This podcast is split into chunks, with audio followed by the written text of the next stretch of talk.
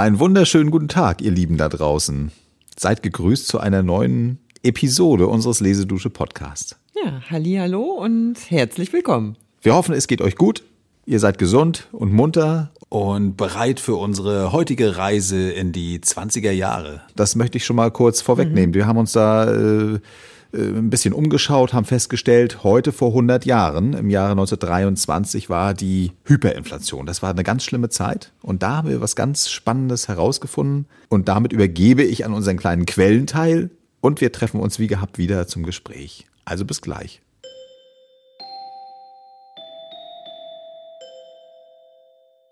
Lieber Christian, ich will versuchen, unseren Briefwechsel dem Schicksal des Einschlafens, dem hier alles bis zum furchtbaren Erwachen verfallen scheint, zu entziehen. Mein langes Schweigen legt natürlich auf seine Weise auch Zeugnis von dem Elend ab, in das auch wir mehr und mehr hineingerissen werden. Fest steht, dass dieser intensive Versuch, von Deutschland aus eine Brücke für mein Fortkommen zu schlagen, mein letzter ist, und das, wenn er scheitert, ich werde schwimmend mein Heil versuchen müssen, das ist, mich im Ausland irgendwie durchzuschlagen, denn weder Dora noch ich können dieses Abbröckeln aller Lebenskräfte und Lebensgüter längerhin ertragen. Dieser Auszug stammt aus einem Brief, den Walter Benjamin am 28. September 1923 an seinen Freund Florenz Christian Rang schrieb. Er entstand auf dem Höhepunkt der Hyperinflation in Deutschland, in dem die Menschen mit Schubkarren voller Geldscheine zum Bäcker fuhren, um überhaupt ein Brötchen zu bekommen. Ja, und in dieser Zeit schreibt Walter Benjamin einen ganz interessanten Aufsatz, aus dem ich euch jetzt zwei Stellen vorstellen möchte. Aus den Dingen schwindet die Wärme. Die Gegenstände des täglichen Gebrauchs stoßen den Menschen sacht, aber beharrlich von sich ab.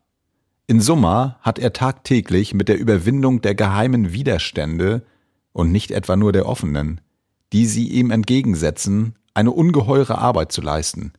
Ihre Kälte muss er mit der eigenen Wärme ausgleichen, um nicht an ihnen zu erstarren, und ihre Stacheln mit unendlicher Geschicklichkeit anfassen, um nicht an ihnen zu verbluten.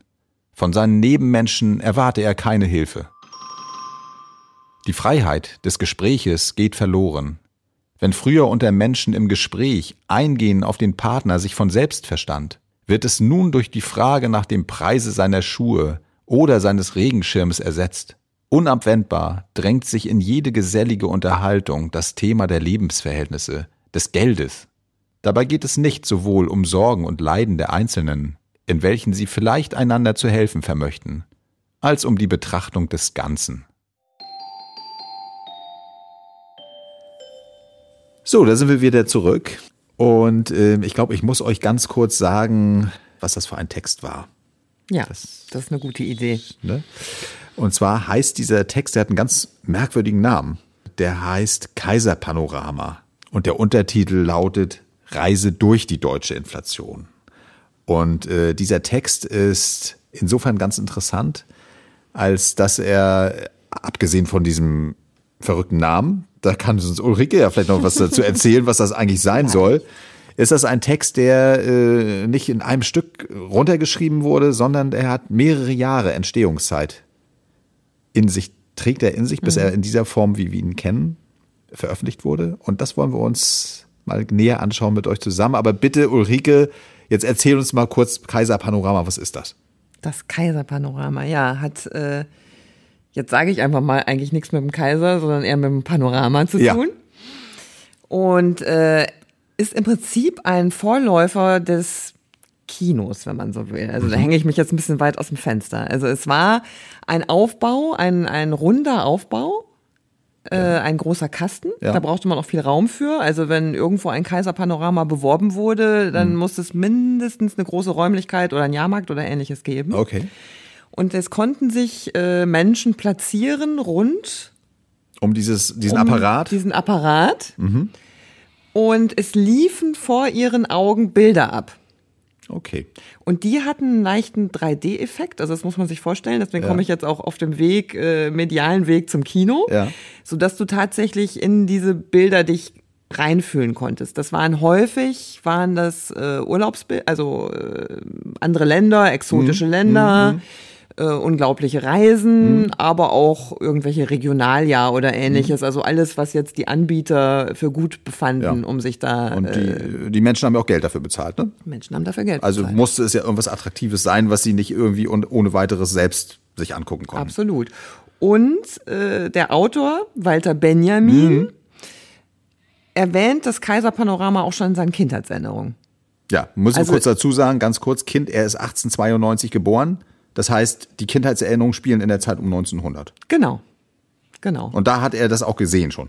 Da hat er das schon gesehen, das war auch die Hochzeit des, mhm. des Gut, das Ganzen, Kino kommt ja dann ne? später, also es passt ja auch zeitlich. Genau, bis die, bis die Bilder dann wirklich begannen zu laufen. Ja. Und äh, ja, es ist wirklich äh, spannend, auch nachher für unsere Gedanken zu ja. den Texten. Aber ja. vielleicht gehen wir jetzt nochmal über zu den Texten. Gerne. Weil äh, das war ja auch unser erster Anlass, dass wir, die hatten, wir hatten ja schon länger im Blick diese Texte, ja. weil wir die so fantastisch fanden. Ja, richtig. Wir haben jetzt zwei Zitate gehabt und ich glaube, äh, ich hoffe oder denke, ob ihr auch so bewegt seid eigentlich ja. von der Genauigkeit, wie der Walter Benjamin da den Zustand der Menschen beschreibt. Also das äh, nur schon mal vorab gesagt, wir haben noch weitere Auszüge, die könnt ihr in der Lesedusche äh, finden. Das äh, zum Ende, ihr findet auch den Link. Ne? Also es ist wirklich interessant. Es ist so, wie Ulrike sagt, da bin ich auch äh, von Anfang an begeistert gewesen, dass diese, diese Beobachtungsgabe sehr äh, gut ausgeprägt ist bei Walter Benjamin und er diese Dinge, diese Schäden, die die Inflation in der Gesellschaft anrichtet in diesen äh, frühen 20er Jahren, sehr genau auf den Punkt bringt und auch sagt, was das das in, in, im sozialen Gefüge,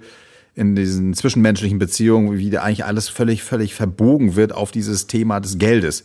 Und diese mhm. Entwertung, dass alles entwertet wird. Also nicht nur, nicht nur materielle mhm. Dinge, sondern eben auch äh, Beziehung. Ja, vor allen Dingen. Also das fand ich so entscheidend auch, weil mhm. Gut, diese krasse Situation mit dem Geld, die hat man ja nicht immer, aber mhm. ich konnte auch durch andere Situationen, die auch uns umgeben, also ja. je verwirrter der Geist ist, auch diese, ja, diese Kälte also das ist ja wirklich hart, ja, dieser Text. Ja, ja, also dass, dass die Menschen quasi ihre Wärme verwenden müssen, um sozusagen noch anzukämpfen äh, gegen die äußere Kälte.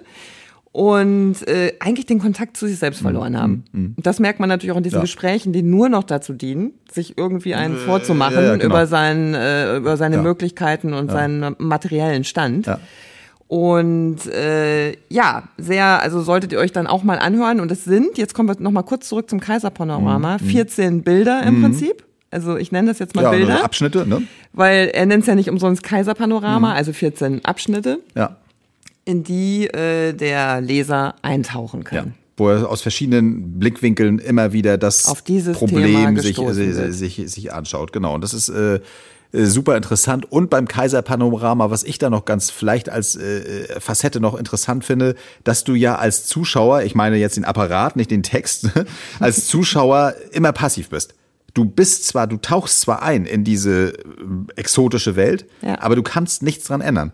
Und ich weiß nicht genau, ob er vielleicht nicht deswegen auch diesen, äh, könnte er sein, weil er ja wirklich so ein Wortkünstler war. Das ist ja das mhm. Besondere an Walter Benjamin, dass der so wahnsinnig mit den Worten rumspielen konnte. Ob er da nicht deswegen auch äh, das so betitelt hat, äh, diesen Aufsatz, auch gleich mit der mit dem Wissen, dass die die Leser es auch entschlüsseln können, dass sie eben das ist das Schlimme daran, dass du eben du kannst es genau beobachten, erkennen, aber du kannst noch lange nichts ändern damit. Mhm.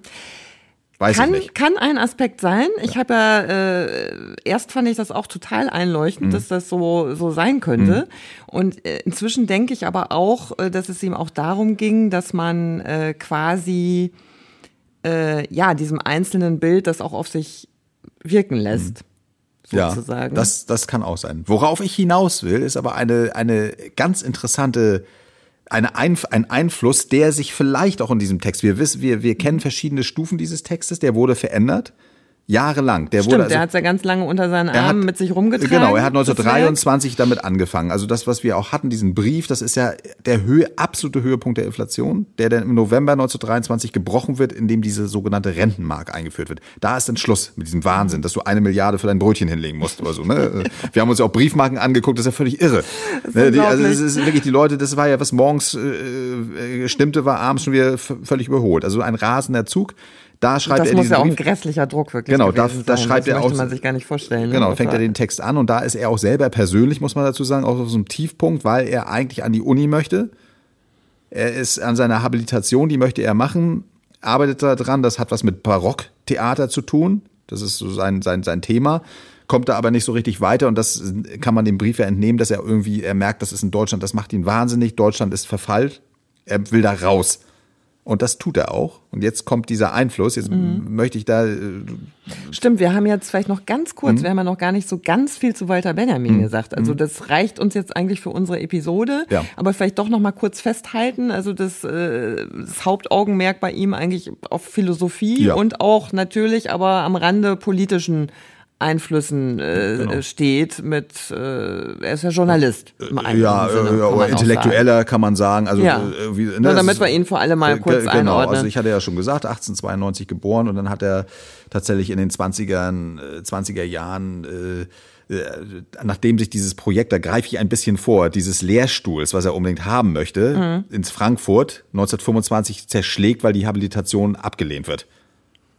Dazu hat er dieses ah, Trauerspielbuch okay. geschrieben, ja, 19, ja. Ne, aber das haut nicht hin und da entscheidet er, er möchte jetzt, muss ja wohl Öl, Öl, aber möchte es auch aktiv machen, als eben literarisch tätig sein, als Intellektueller, das in verschiedenen Zeitschriften ja. publiziert, Kritiken, Rezension, alles Mögliche, eigene Texte und eben auch äh, solche solche äh, kürzeren Fassungen. Mhm. So und da ist er eben sehr prägend ist aber nicht klar zuzuordnen. Man kann jetzt nicht sagen, ist das jetzt, wie man heute da irgendwie sagt, der gehört in der Schule an oder ja. irgendwelche, nicht so, er ist ein Einzelgänger. Er ist ein Einzelgänger, ne? Absolut. Mhm. Das ist ganz prägend und das merkt man auch, da kommen wir ja gleich noch zu. Das betrifft sowohl die, die geistige Produktion als auch das private Leben. Mhm. Ist er so ein, so ein Einzelgänger und äh, will sich auch nicht so richtig zuordnen, ist aber dann in den 60er Jahren wiederentdeckt worden im Zusammenhang mit Adorno und Co mit der kritischen Schule, da ist er mit einer der im Prinzip eine, auf den die aufbauen Vorgänger. Mhm. Adorno kannte ihn auch ja, persönlich. Ja, ja. Also deswegen kommt da so ein Revival und er gilt dann als eine wahnsinnig interessante, prägende Figur mhm. in der deutschen Geistesgeschichte. Müssen wir aber weiter jetzt genau, zurück. Er, er, geht tatsächlich aus Deutschland Ende 23, was er da andeutet, macht er auch. Mhm. Und ist so ähnlich wie Rilke, wir haben das ja schon mal gehabt, landet auf Capri auf einmal. Ja. Also wieso schon, äh, keine Ahnung. Also jetzt muss ich doch auch bald mal nach Capri reisen. Ja. Also das scheint ja wirklich ein äh, Kommen und Gehen gewesen sein für, von gerade für geistig äh, tätige Menschen. Wahnsinn. So und ist im Frühjahr da und dort begegnet ihm das scheint nicht totaler Zufall gewesen zu sein. Er scheint äh, schon vorher eine Frau beobachtet zu haben, dort auf seinen Spaziergängen, äh, äh, die ist ihm aufgefallen und irgendwann äh, trifft er dann vielleicht zufällig, vielleicht auch nicht, trifft er die, als sie gerade Mandeln kaufen möchte in einem Geschäft und sie kann nicht das nicht sagen auf Italienisch, weil sie nämlich eine Lettin ist mit Namen Asia Lazis, das kann ich ja schon mal sagen. Er hilft ihr dabei, damit sie die Mandeln kaufen kann, bringt mhm. sie artig nach Hause und freut, möchte gerne sie wiedersehen. Mhm. Und gibt dann auch zu, dass er sie schon zwei Wochen lang beobachtet hat. Aber das mal ganz nebenbei. Äh, du erzählst es jetzt natürlich schön in der Reihenfolge, mhm. aber äh, vielleicht noch mal ganz kurz, wie wir auf sie gestoßen sind. Das ja. könnte an diesem Punkt ja ganz interessant sein, bevor wir jetzt einsteigen in, in, die, in die Geschichte. Richtig. Wir wie sind, sind wir denn überhaupt auf sie gekommen? Ja, weil wir geguckt haben, dieser Kaiserpanorama-Text ist ja dann endlich mal publiziert worden in einer Sammlung, könnte man sagen, eine mhm. äh, Gedanken, eine Sammlung von Gedanken, Notizen. Äh, und dieses schöne Buch trägt den Namen Einbahnstraße und ist im Januar 18, 1928 veröffentlicht worden, in mhm. Berlin erschienen. Mhm. Und da sind wir drüber gestolpert, als wir uns das angeguckt haben. Da gibt es eine Widmung und ich lese das mal vor. Die Widmung lautet, diese Straße heißt Asialatzes-Straße, nach der die sie als Ingenieur im Autor durchgebrochen hat. Wie schon irre, ne? Dieser irre Satz. Aber es scheint ja wohl irgendwie so wichtig gewesen zu sein, diese Frau, dass sie ihr diese gesamte Sammlung, an der er ja jahrelang gearbeitet ja. hat, widmet. Und es ist ja tatsächlich auch so, das wird ja angedeutet in dieser Widmung, das muss man schon klar äh, sagen, dass er einen Durchbruch ja. beschreibt. Ja. Also wahrscheinlich auch ein ein Durchbruch in seinem Schaffen, seines Schaffens. Genau, genau. Dass er dann mit der Einbahnstraße hinsetzen ja. kann. Und da bin ich jetzt wieder bei ihr, bei der mhm. Asia Lazis, weil wer ist das? Das ist eine Frau, die ist ein Jahr älter als er. Mhm. Äh, aus Riga stammt sie und ist dort tätig, äh, zum einen in, würde man sagen, im Theater schaffen, mhm. macht dort Kindertheater, so halb offiziell, halb nicht, irgendwie so subversiv so ein bisschen, ist aber gleichzeitig auch überzeugte Kommunistin. Ah, ja. Sehr, sehr mhm. stark. Und sozusagen, und die beiden, also er besucht, er darf sie besuchen, dann essen die Spaghetti zusammen und sprechen irgendwie stundenlang, was weiß ich wie lange, sitzen die zusammen und erzählen sich gegenseitig von ihren Plänen, von ihren Projekten, könnte man sagen. Und da sind sie völlig, irgendwie sind die beide voneinander begeistert. Und das, jetzt bin ich da bei dem aktiven, passiven. Was, ich könnte mir vorstellen, dass er fasziniert ist von ihr als einer Aktivistin. Dass sie eine, eine Frau ist, die irgendwie eine Leitlinie hat, das ist der Kommunismus hat sie irgendwie eine Leitplanke und da ist, übersetzt sie in praktische Arbeit, dass sie das in diesem Kindertheater umsetzen möchte und, und, und die Gesellschaft damit formen möchte. Und das ist für mhm. ihn was Neues. Ja, also ich glaube auch, dass er tatsächlich, dass es diese äh, Vitalität des, des Aktiven ist, mhm. die, das hast du gut beschrieben, eigentlich daraus hervorgeht, dass sie einen Rahmen hat, in dem ja. sie ihre, äh, ja, ihre Tätigkeiten, Tätigkeiten ordnet, anordnet. ordnet mhm. und auch zu ähm, Thesen macht sozusagen. Ja, ne? Ja. Also dahinter ist sozusagen diese Gesinnung, der er sich jetzt ja nie so stark Nein. an äh, da konnte er sich nicht dazu entscheiden, mhm. sich zum Beispiel einer Partei mhm. oder ähnlichem Klar. unterzuordnen, mhm. weil ihm eigentlich diese individuelle Denkleistung wichtiger war. Aber das muss für ihn grandios gewesen mhm. sein, mit ihr zu sprechen. Mhm. Und sie hat ihn dann quasi, ich stelle mir das immer so richtig vor, mhm. hat ihn dann äh, überfallen mit, oh, da müssen wir einen Artikel dazu machen und das machen ja. wir so und so. Ja, ja, und das genau. ist, äh, das genau. muss wirklich eine ganz, die, die ist, das war für ihn völlig was, was er gar nicht kannte. Er, ist, er verstrickt sich in den Gedanken immer weiter, immer weiter, immer weiter. Und sie hat sofort eine Idee, was mache ich denn jetzt mit diesem ja. Gedankenblitz? Und warum mache ich es? Und wozu hat, ist der eigentlich es hat gut? Ja einen praktischen hat Zweck. der einen Sinn, dieser ja, Gedankenblitz? Das muss man sich ja auch mal fragen. Das hat, also, äh, verspinnt er sich in Gedankenblitzen oder hat er einen, der, der zünden möchte? genau. Ne? So, so, so, so ist es sehr gut beschrieben und äh, sie ist tatsächlich auch auf der anderen Seite, was ihn auch fasziniert, also A, die, die Aktion, Mhm. Und zum anderen ist sie aber auch äh, an den Themen dran, die ihn ja auch beschäftigen. Also zum Beispiel, dass sie auch mit Theater zu tun hat, das ist ja jetzt auch ein großer Zufall. Ne? Sie, äh, mhm. äh, Theater, er sitzt ja gerade an seinem Habilitationsschrift in dieser Zeit und, und prökelt, muss man ja sagen, rum an seinen ganzen Belegen. Eigentlich ist das gar nicht sein Ding, irgendwie so wissenschaftlich da so ein Ding jetzt, mhm. so, so, so, so, so ein Fachbuch zu machen. Das geht gar nicht, aber jetzt hat er auch jemanden, der ihm von der praktischen Seite da auch mhm. was sagt, das sicherlich kann es da Einflüsse geben? Es gibt auch böse Stimmen, die gesagt haben, ja, die ist als Agentin auf ihn. Also es gibt ganz verrückte Theorien, die als Agentin auf ihn angesetzt wurde oder eine andere böse Stimme von einer anderen Richtung, dass sie die äh, ist, die ihn einfach äh, ausnehmen will um ja. da leben zu können auf Capri. Also es gibt verschiedenste ja, äh, Thesen, ja, können wir jetzt auch nicht drauf eingehen, aber sie finden sich irgendwie gegenseitig, ähm, äh, befruchtet sich das. Sie schreiben tatsächlich auch zusammen einen Artikel über Neapel, sind da auch unterwegs. Ja, das ja. also journalistisch ist das was, auf was auch tätig ist und dann. Äh, Ansonsten äh, muss man dann sagen, landet es dann doch irgendwie ein bisschen in der Einbahnstraße. Es ist ja ja das, ja, ja. Das kann man vielleicht schon mal so an der Stelle man, feststellen einfach. Aber eine Einbahnstraße, die nichtsdestotrotz bei Walter Benjamin ja dazu führt, dass er eben den richtigen Ort für sein Kaiserpanorama auch genau, findet. denn die, die, das Kaiserpanorama ist tatsächlich der älteste Text in dieser Sammlung. Die, die, also er ist dann weiter dran an dieser Einbahnstraße. Das sind ja zig äh, Texte. Da arbeitet er äh, nachweislich bis 1927. Eigentlich war das 1926 schon fertig. Da hat er sehr viel 1926 mhm. dran gearbeitet. Dann wird es aber äh, beim Verlag. Der Verlag merkt schon, oh, das Walter Benjamin, das Trauerspielbuch ist ein totaler Flop. Jetzt schieben wir mal das nächste Buch von dem ein bisschen weiter in die Zukunft. Ernst Rowold wieder, ne? Der ja, Kaufmann ja. sagt, nee, komm, lass gut sein, jetzt äh, muss erstmal Geld verdient werden, bis wir uns mhm. das wieder leisten können. Dann fummelt er da weiter dran rum an dem Buch. Und dann ist es 1928 halt da. Ne? Das Cover ist übrigens sensationell. Das ist wirklich eins der, der stärksten Cover der Weimarer Republik. Dieses äh, Ding ganz, ganz stark äh, ja. mit diesen Einbahnstraßenschildern und äh, ist eine Fotomontage von Sascha Stone, ja. deswegen habe ich jetzt gerade geblättert. Ich hatte jetzt auch den Namen gerade nicht mehr ja, ja, ja, genau. Äh, wie wir auch wieder festgestellt haben, das sind ja zahlreiche Verbindungen. Der wurde auch in Russland geboren, aber ja. später über den Umweg Amerika, wo er sich auch den Namen zugelegt hat, haben sie sich in Berlin getroffen und dann auch mutmaßlich einfach an diesem Motiv gearbeitet, was wirklich, wenn man es einmal gesehen hat, vergisst, man es nicht. Genau, wir haben es genau. ja auch äh, visuell verarbeitet.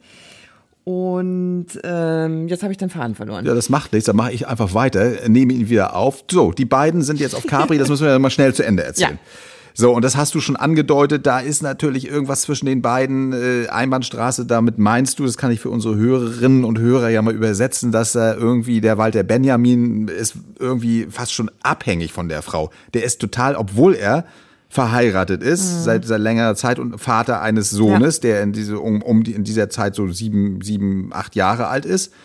Äh, und das ist jetzt der Aspekt, wo wir, wir loben unsere äh, Klassiker immer so sehr. Das sind ja so ganz besondere Menschen. Da müssen wir jetzt aber mal einmal ein paar Negativpunkte mal, äh, geben, weil der einfach auch in seiner äh, dieser Einzelgängertum führt leider auch dazu, dass er überhaupt kein seine Familie spielt Also gar keine Rolle. er also er ist asozial, er muss man schon mal sagen. Also man muss sagen, er verrennt sich in seinem Leben, Ja. ähnlich wie in den Gedanken.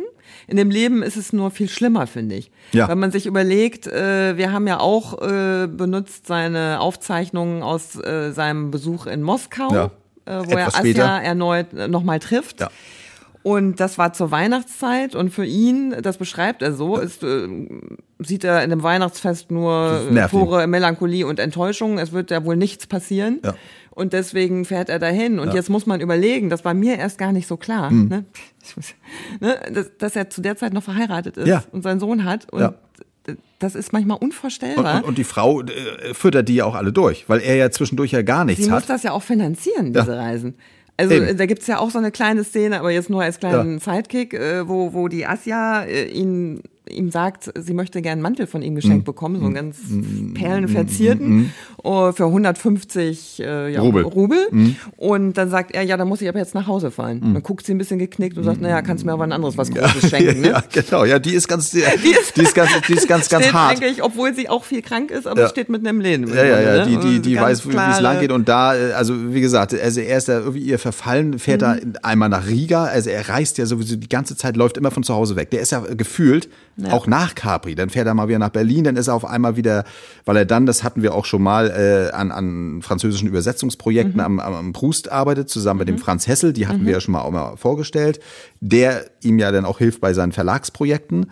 Und äh, ist also nur unterwegs, dann fährt er mit dem Schiff dann irgendwie wieder nach Italien, dann geht's nach Riga, wo er die äh, überfallsartig besucht, die Asja, die will das gar nicht. Dann fährt er wieder nach Hause, ist wieder total frustriert. Und dann, wie du sagst, 1926 sind wir dann schon, da hat er die Einbahnstraße, diese Texte alles weitestgehend fertig. Äh, weiß schon, dass mit dem äh, Professor das klappt nicht, also ist er schon wieder frustriert, dann fährt er auf einmal, dann kriegt er eine Einladung nach Moskau, weil ihr es nicht gut geht, soll er mal hinkommen, aber das ist wieder, da ist er dann drei Monate, Dezember äh, 26 bis Februar 27, auch wieder, es geht einfach nicht weiter. Er beschreibt das ja auch als Festung, die er nicht einnehmen kann. Ja. Weil die Asja auch liiert ist mit einem Deutschen, der im Theaterbetrieb groß ist, der auch äh, Verbindung zu äh, Bertolt Brecht herstellt und so weiter. Also klappt das wieder nicht, ist er wieder genervt und dann äh, kommt die nach Berlin und dann platzt der ganze, das Ganze fliegt ihm dann total um die Ohren, weil er sich dann scheiden lassen will, um die Asja zu heiraten, was die gar nicht will. Ja. Und dann platzt seiner Frau, muss man sagen, Gott sei Dank auch der Kragen und dann, dann bei dem Scheidungsverfahren, wo er, er ihr die Schuld gibt. so, so irre. Äh, wehrt sie sich erfolgreich, er ja. kriegt die Schuld, das war ja damals wichtig, er hat die Schuld und er muss dann auch die Mitgift zurückzahlen. Mhm. Bumm, aus, so. Ja. So endet das Ganze und er ist da völlig verrannt. Nichtsdestotrotz muss man sagen, dass diese Begegnung offensichtlich, das interessiert uns ja immer, Genau. führt dazu, dass er überhaupt mal diese Texte, die er sonst vielleicht nie veröffentlicht hätte in der So. Eimerstraße, mal hinkriegt und das macht. Und, dass sehr er, bunt. äh, Genau, und dass er auch mal, ähm, also ich will nicht verschweigen, dass es äh, in dem Buch Einbahnstraße auch nicht ganz einfach ist zu lesen. Also es sind ja wirklich Notizen. Ja. Aber das wirklich Sensationelle ist, dass er, glaube ich, und da ist das, glaube ich, schon ein Antrieb, auch seinen Arbeiten mit ihr zusammen, Ja. dass er eine Form gefunden hat, äh, wo er sozusagen seinen Gedanken so eine Art Denkmal setzt. Das ist wirklich, als würde, würde man äh, wandeln, Einbahnstraße, also durch eine Straße mit einer klaren Richtung wandeln Mhm. Ja. und kann einsammeln Kunstwerke. Also ich habe gedacht, du bist wie in einer Ausstellung. Das fand so ich ganz schön. vor. Ja, das hast du, das hast Also du gestern du schon. besuchst, eine, besuchst eine Ausstellung und betrachtest jeden Gedanken, Ja. Mhm. versuchst dann auch zu verstehen, gelingt nicht immer. Manche sind sehr viel klarer als andere. Ja.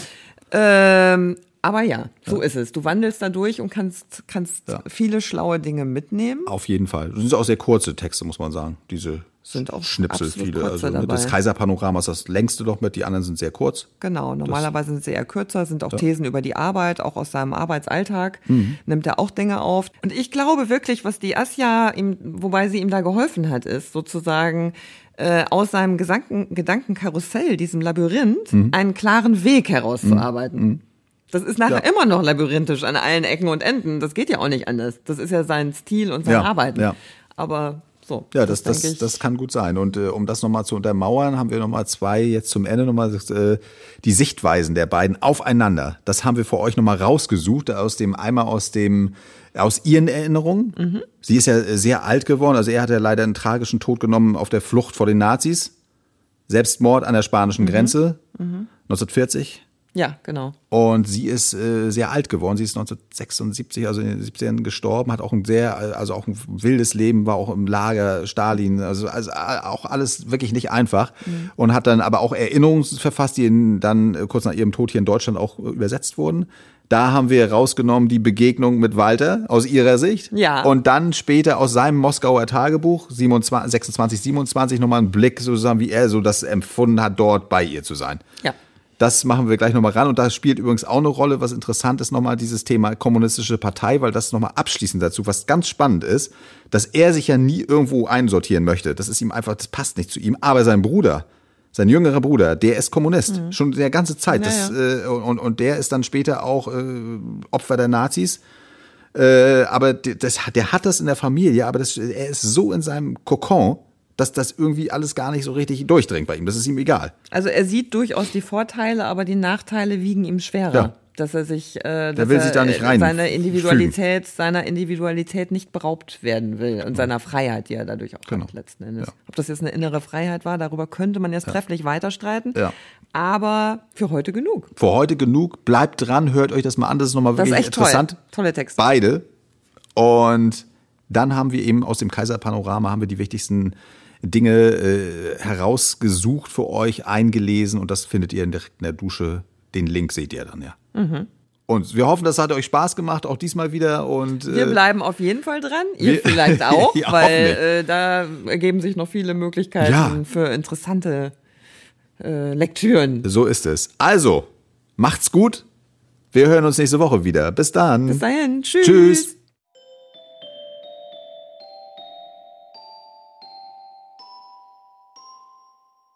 Mein erster Eindruck.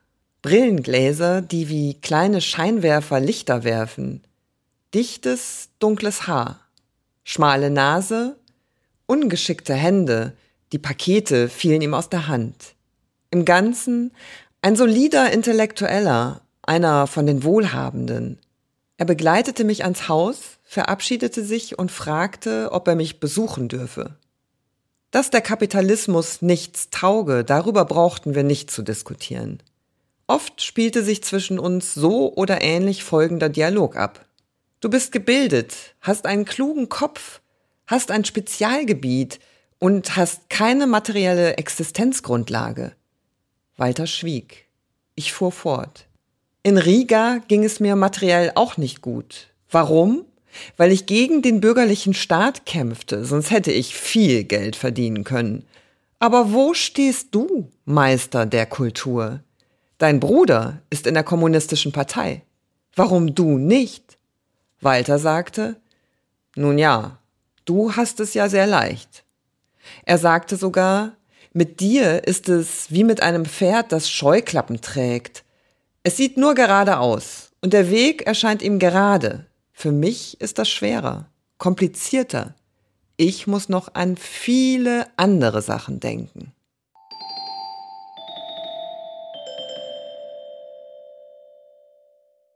Wie weit ich den Nebenzweck meiner Reise, der tödlichen Melancholie der Weihnachtstage zu entgehen, erreiche, steht noch dahin.